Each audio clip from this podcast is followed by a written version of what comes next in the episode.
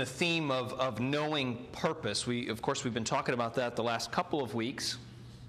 And it was a short series, and it was that on purpose. But in just thinking about that, I wanted to continue that idea because for each of us, and it doesn't matter where you are in life, it doesn't matter uh, what stage of life you find yourself in, each of us crave purpose. Uh, it's just a foundational, uh, basic need that God has created us with. He's created us to have purpose.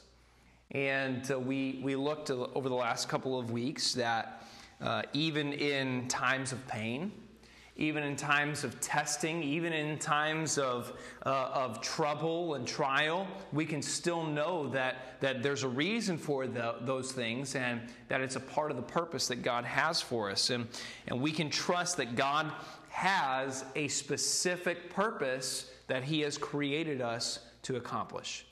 And that's important that we, we remember that and we're confident in that. We, we know that. Uh, we said last week that because of that, we, and when I say we, I'm talking about me. All right? When I say we, I want, I want you to make that, that personal for you.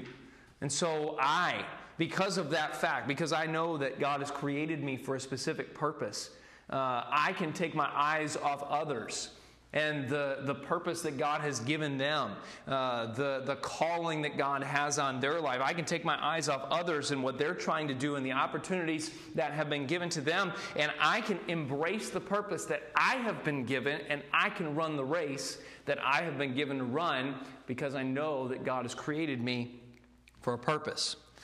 However, as we have been talking about, if we're just speaking in full transparency, uh, there are times like the season of life that all of us as a country, as a community, as a church have had to go with over the last six months. Um, there are times eh, that some of you, that all of us at times, but some of you uh, just in recent days, in recent months and weeks, uh, times of pain and testing that you've gone through.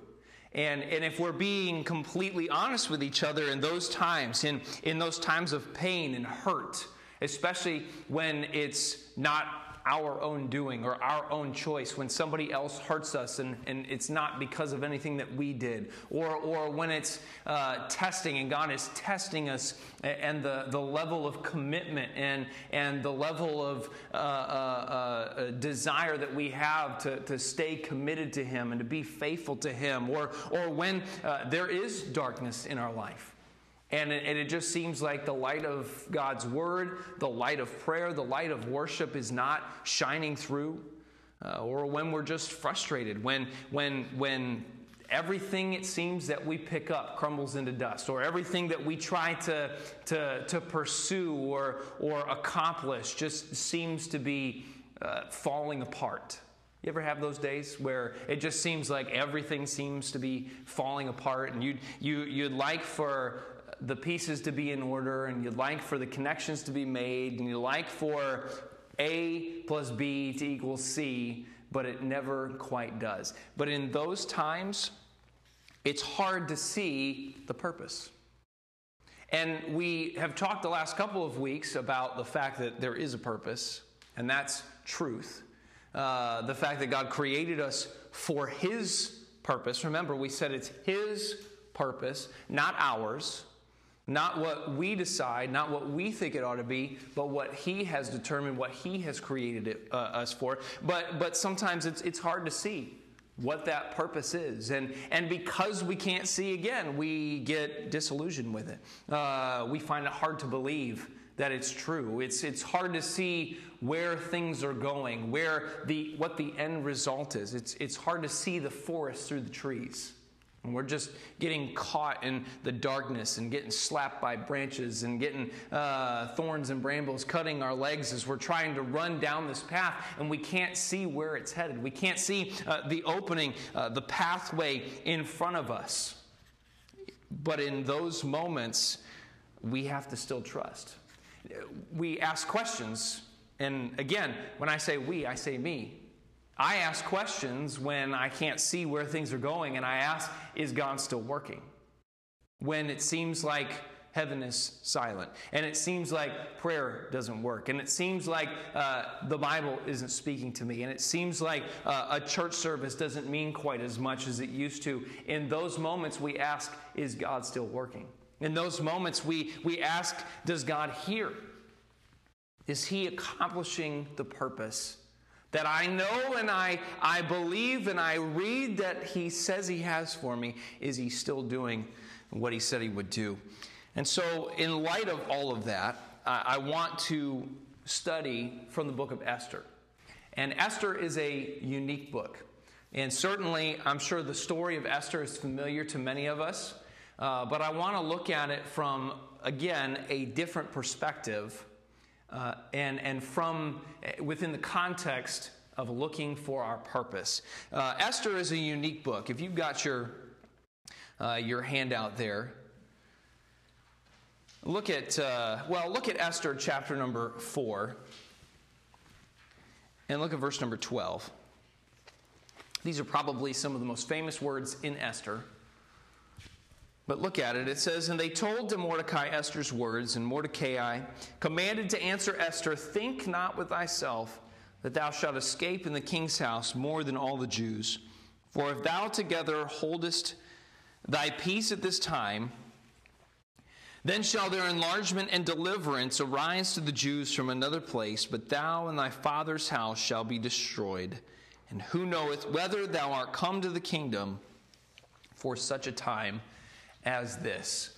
Uh, Esther is a book about a young lady that had a purpose. Esther is a book about a young lady who had a calling, and God used her to accomplish something great.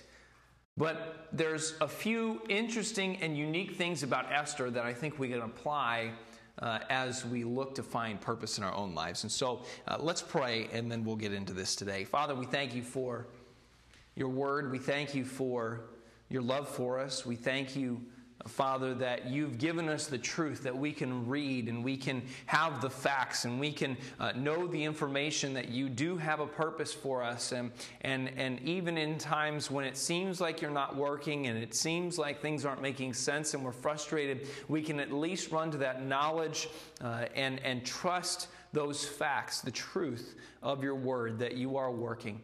But God, I pray that because we are flesh and because uh, we are frail. Lord, we fail to do that most of the time.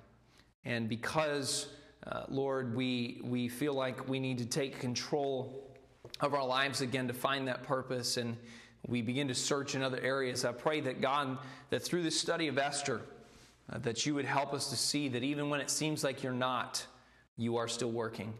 And even when it uh, doesn't appear that you are, you're still speaking. And, and even when it doesn't appear uh, that anything seems to be happening, you're still moving. And God, I pray that you please help us to trust you from that and be encouraged uh, in this over the next few weeks. God, I pray that you please bless the service that will follow today.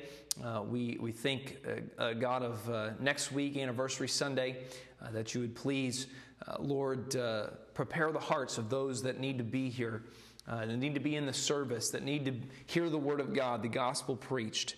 Uh, God, I pray that you would please uh, give, uh, Lord, our pastor power today as he preaches, that you'd be glorified by the music and everything that happens in the service. We love you. and We ask this in your name. Amen. Let me give you a couple things about Esther as we get into things uh, this week as a way of introduction. And next week we'll begin the study of the book specifically. Uh, but Esther is a unique book, and I think there's a, a few facts there at the top of your handout. Uh, the first fact that I want you to know about Esther and what makes it so unique is that Esther is the only book that does not mention God directly. Esther is the only book. There are 66 books in the Bible. 65 of them will mention God in some way, shape, or form. Esther is the only book that never mentions God directly. It does not mention his name, it does not talk about him at all, and it's unique. And yet we, we, we can see God working. Um, Esther is the only book that uh, doesn't specifically uh, talk about uh, what God says to the people that are mentioned there or what God wants to do or, or something about God at all. It's the only book that doesn't do that. I mean, you've got short books like one chapter books, Jude or 2nd or 3rd John or some of the minor prophets, and they at least mention God's name. Esther, 10 chapters long, doesn't mention God at all, and yet we still know that He's there. It doesn't specifically, excuse me, talk about what God is doing in the life of Esther, Mordecai, or the Jewish people, but we still see what he does. Um, it doesn't record any time that God speaks or moves specifically, but we can read of the whispers of his voice and the evidence of his working. And one of the reasons why I want to study Esther in this light of, of knowing our purpose is that I believe that Esther reminds me that God is still working even when I can't see it. God is still working even when I don't feel it. God is still working even when I won't believe it. God is still working. And, and uh, this is something that I have had to learn over the last few years, and I'm still learning. And so maybe this study is just for me. But when I don't see things happening the way that I think they should, then I assume that God is not doing anything. Or when I don't see things going the way that I thought that they would, I don't, I don't see the, the process happening in ways that I thought that they would, then I think that God is not moving. Or when I don't hear God speaking to me in the way that I was expecting Him to, then I think that God is not speaking. But Esther reminds me that even when I don't see it, even when I can't hear it, and even when I won't believe it, He's still moving and working. And so we've got to trust that. You know, again, over the last six months, as we've gone through quarantine and coronavirus and still going through changes and mandates and, and, and life that none of us saw coming six or seven months ago, uh, can I tell you that God has still been working? And God is still working. And even if six months ago you didn't expect your life to be where it is right now and didn't expect it to look the way that it does right now, uh, can I encourage you and tell you that God is still working? Uh, if, if six months ago, uh, you know, I'll tell you this much. Um, six months ago, I didn't expect to not be able to be on campus up at South and to continue our campus ministry. I didn't expect to be able to do that. And, and for me personally, uh, that's been something that's been very frustrating. Uh, for me personally, that's been something that has been one of those things that I've had to ask God why about. And yet, I have to believe that God is still working. And I have to believe that God is still leading. And I, and I have seen, and God has shown me glimpse, that He is still moving in the lives of people, in the hearts of people, uh, even if it doesn't look like how I expected it to. Uh, you know, for some of you, we're only six weeks in, and it's already been a long semester. Uh, those of you, Daniel over there looks like he got beat up. um, can I say that even in the middle, and I've been through, it's been a while, but I've been through those long semesters. Um, it may seem like God is not working.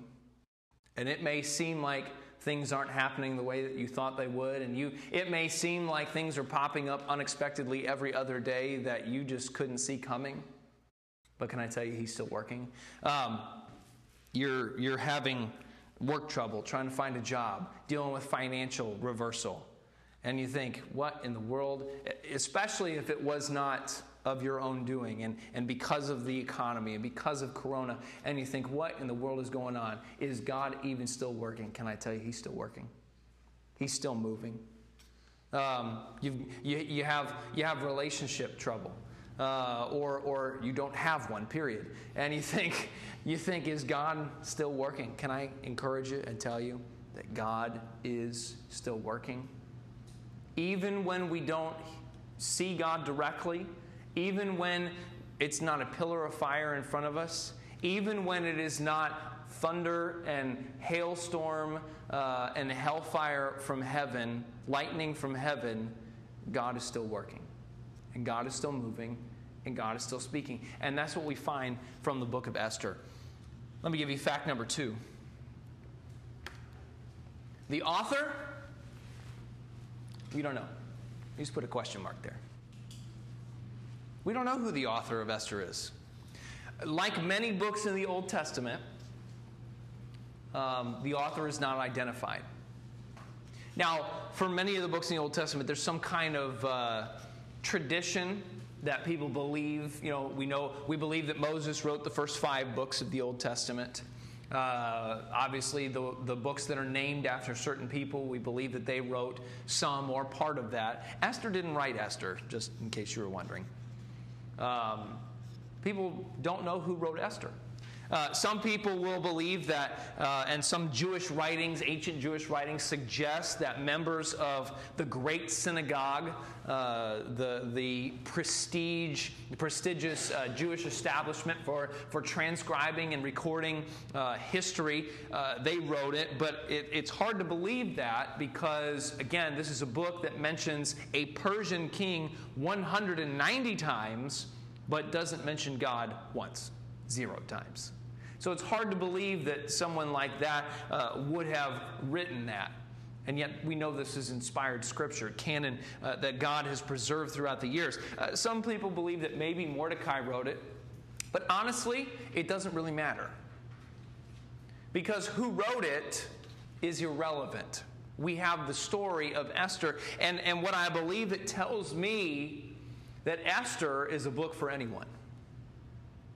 Esther is yes, Esther's story, but the story of Esther, the story of, of God working and accomplishing his purpose, even though he's not mentioned or seen. He is the unseen hand moving and accomplishing his purpose throughout the book of Esther. Uh, that's your story. That can be your story. Uh, through uh, the testing, through uh, despair, through what looks like a hopeless situation, there is still hope. Uh, through uh, what looks like the end, that's only the beginning. Through what looks like uh, destruction, now we have new life. Uh, and that is your story in Esther. Nobody, we don't know who wrote the book of Esther, and so I want you to make it your story, as if you were writing an autobiography that this is my story, the, the behind the scenes working of Almighty God to accomplish His purpose is the same thing that can be said and that can be done in your life. So we know that God is not mentioned at all in Esther. We have no idea who the author is. And then let me just give you this last fact it takes place in Persia. It does not take place in Jerusalem. It does not take place in Israel. It does not take place in a city that we're so familiar with in other Bible readings and, and, and writings and scripture. Esther takes place in Persia. And we've talked about Daniel a lot in here. Uh, so, very similar to that, we see Esther, a young lady, and everything that we've talked about with Daniel, as far as Daniel being taken from his homeland, uh, Daniel being carried away captive, Daniel being forced to become like those around him, that still applies to a degree to Esther. Now, Esther is much later than Daniel. Uh, we've already gone through several other empires and, and kings since Daniel existed. Uh, and so Esther probably was born in Persia. Esther was probably, uh, as a Jew, she probably never knew what it was like to live in the promised land. She never knew what it was like to live in Israel. She has lived her whole entire life outside of where she probably should have been. And so we see a story of where God is not mentioned one time at all. We have no idea who wrote it. And so it can be our story. And we see a story that takes place outside of where it probably, where in our mind and our thinking, this is probably where it should be taking. It takes place in Persia. The Jewish people have been taken into captivity by Nebuchadnezzar as punishment for their sin. That's where Daniel comes in.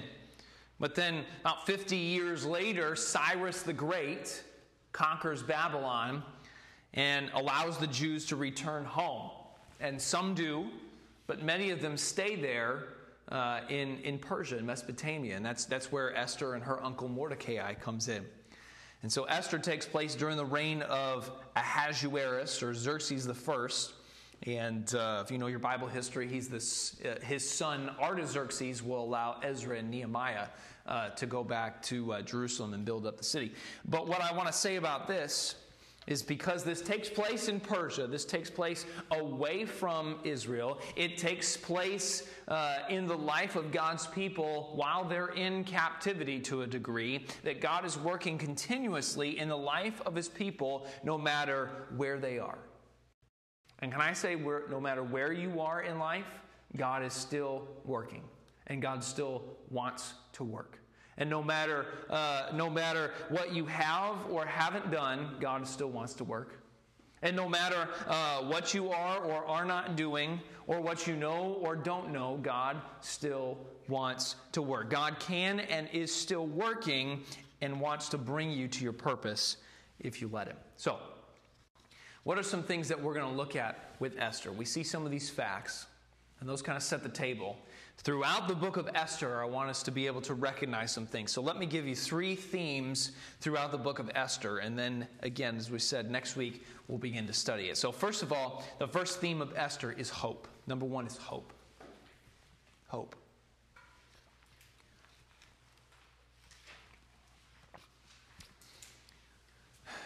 I'm not going to get into and rehearse the whole story of Esther because we're going to study that over the next few weeks. But the story of Esther is one demonstrated to the Jewish people. It's a story of hope. It's a story uh, of hope that they uh, will not just survive, but thrive while following the Lord in this foreign land. And that because they will thrive in this foreign land, that the people of God can bless those uh, that are around them. Uh, God was still working for Israel, even in their captivity uh, and new life in a land far from their homeland.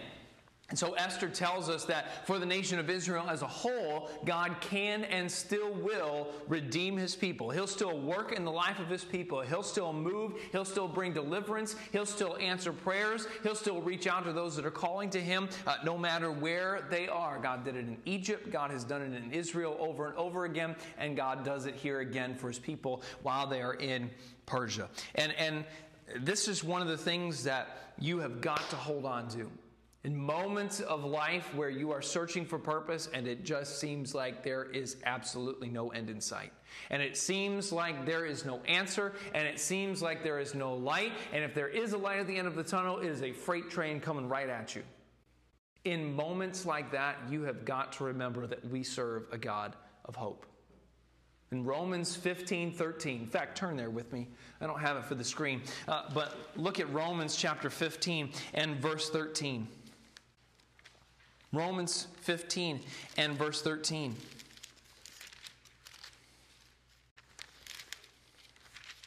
The Bible says, Now the God of hope fill you with all joy and peace in believing, that you may abound in hope through the power of the Holy Ghost. Hope. The Bible uh, definition of hope is not just wishing. It's not, well, I hope this happens. I, I wish that this would happen. I, it would be nice if this happened. No, the Bible definition of hope is an expectation. God is a God of expectation. There is hope, there is expectation that God is and can and will work in our lives. Uh, there is an expectation that God is accomplishing his purpose. There is, there is an expectation that God will accomplish his purpose in your life. He's a God uh, of hope. He is working when we can't see it. He is working to bring his, about his promises, and He is in control when it seems that no one is, or when it seems that the wrong people are. God is still in control. I don't have to have it all figured out. Now, I like to, believe me. I like to have it all figured out. I like to have things planned out. I'm the kind of person that likes a schedule. I'm the kind of person that likes an itinerary. I'm the kind of person that likes a budget. I'm the kind of person that likes everything penciled down to the second. And when something changes that, that's a bad day. But I don't have to have it all figured out. When it comes to my life, when it comes to the purpose that God has for me, I don't have to have it all figured out because I can still hope that He does. I can still have the confidence that He does, that He is working. We know that He's in control. That brings us to number two, because the first theme we see in Esther is hope. The second one is God's divine providence. God's divine providence. We'll look at this next week, but another word for this is His sovereignty. His sovereignty. And, and I was, I'm glad we're going to talk about God's sovereignty next week because before Corona, if you remember, this is again a long time ago, uh, we were going through a, a, series on God's attributes and all the things the Bible says that God is and things uh, that are uh, that define who God is and how God works. And one of the ones we were going to get to, I think it was within the next couple of weeks, was God's sovereignty. The fact that God is in control. God is in control over all. Uh, there is no accident. Listen, uh, it, it's not. It was not oversight on the part of whoever wrote Esther, or whoever has recorded the book of Esther, or whoever has copied and preserved the book of Esther. It was not oversight that they just forgot to leave the name of God or God working out. It was divinely inspired. It can and has over the years led those who read it to think about God working because he's not mentioned there directly. He's evident but unseen. For the Jews uh, there in exile, I'm sure many of them, and, and those that maybe would read this story later, they were probably tempted to wonder if God was in control. The evidence of God's overt presence or his obvious presence to be evidence of his actual presence. And we can be tempted to think the same thing. When it's not obvious that God is working, we automatically assume that He's not. When God is not obviously speaking, then we automatically assume He's not. But can I remind you that God is still in control? God does not take days off. God does not take vacations. Uh, God has not lost track of you.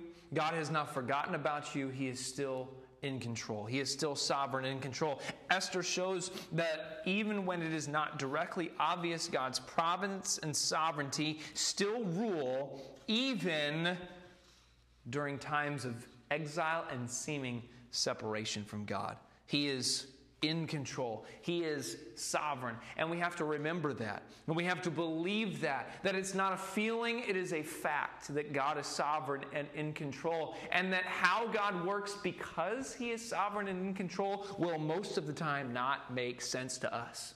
What does the Bible say in Isaiah 7? My ways are high above your ways, and my thoughts are above your thoughts. He says, As the heavens are higher than the earth, so are my ways higher than your ways. Uh, last time I checked, we cannot touch the sun. We cannot touch the stars. We cannot even see the heaven where God lives. And God says, That's the way my ways are. My ways are higher than your ways.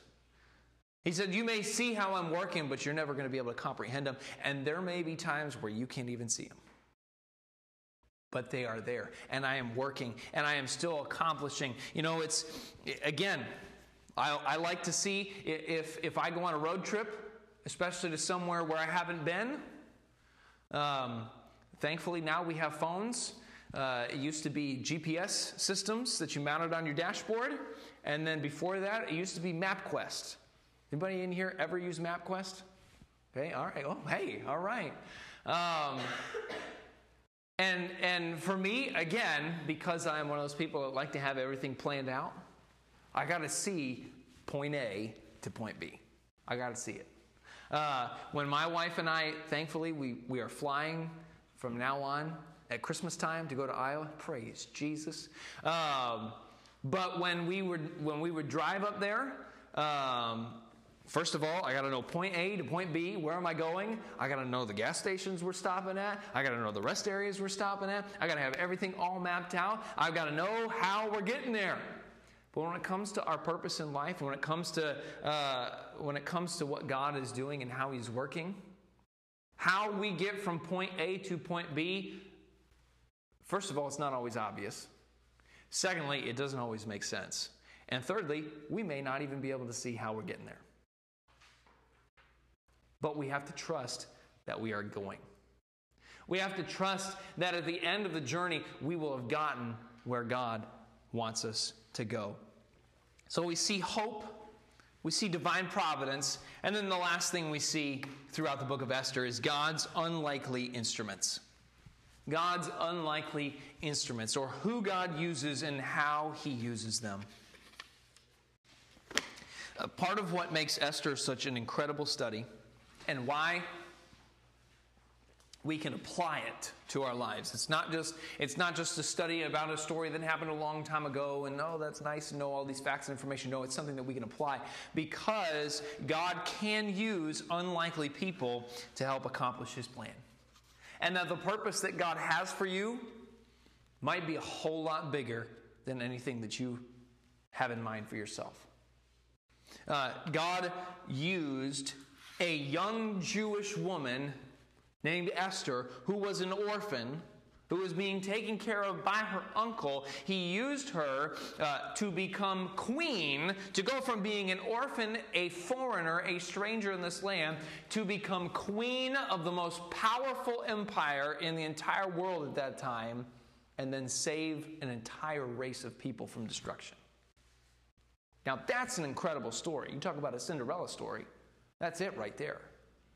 That's a true story. Who but God can bring about such deliverance for an entire race of people through a young woman? Uh, God's purpose can be accomplished in and through each of you.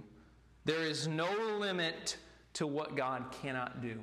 And the more likely, unlikely that it seems, then the greater honor that God will receive. The more unlikely that it seems for you to do something, for God to accomplish something in your life, or for God to use you to do something, you say, oh, God would never use me to do that. Well, I don't think that is within the realm of possibility in my life. If that's part of God's purpose and He does accomplish that, the greater honor and glory goes to Him. Let me say this and we'll, we'll close here.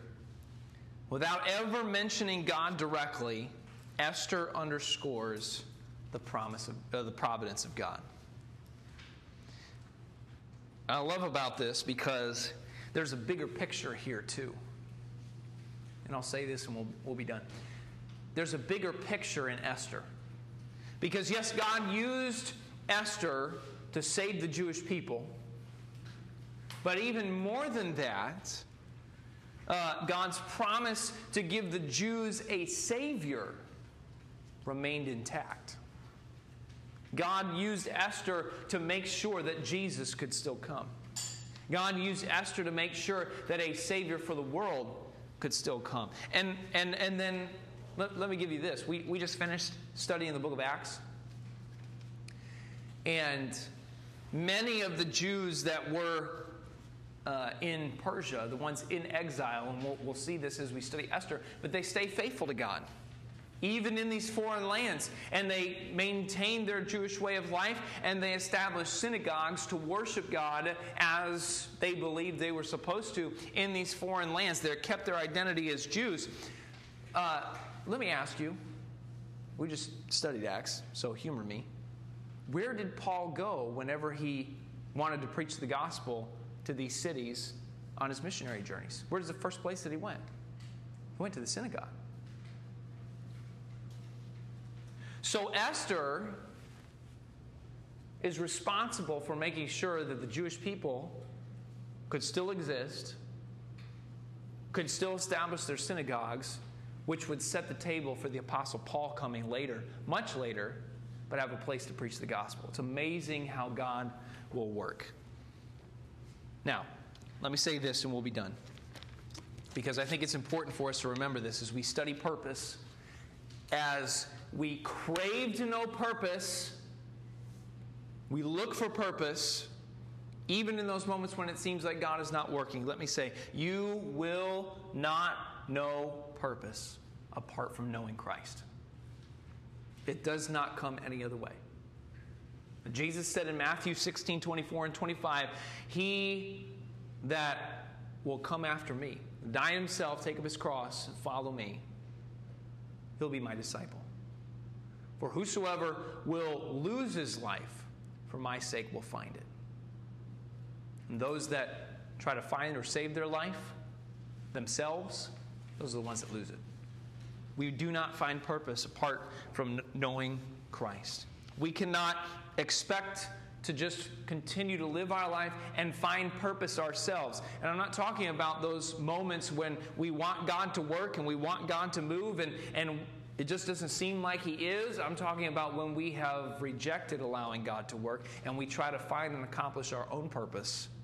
In those moments, there's no way that we can expect to find true purpose.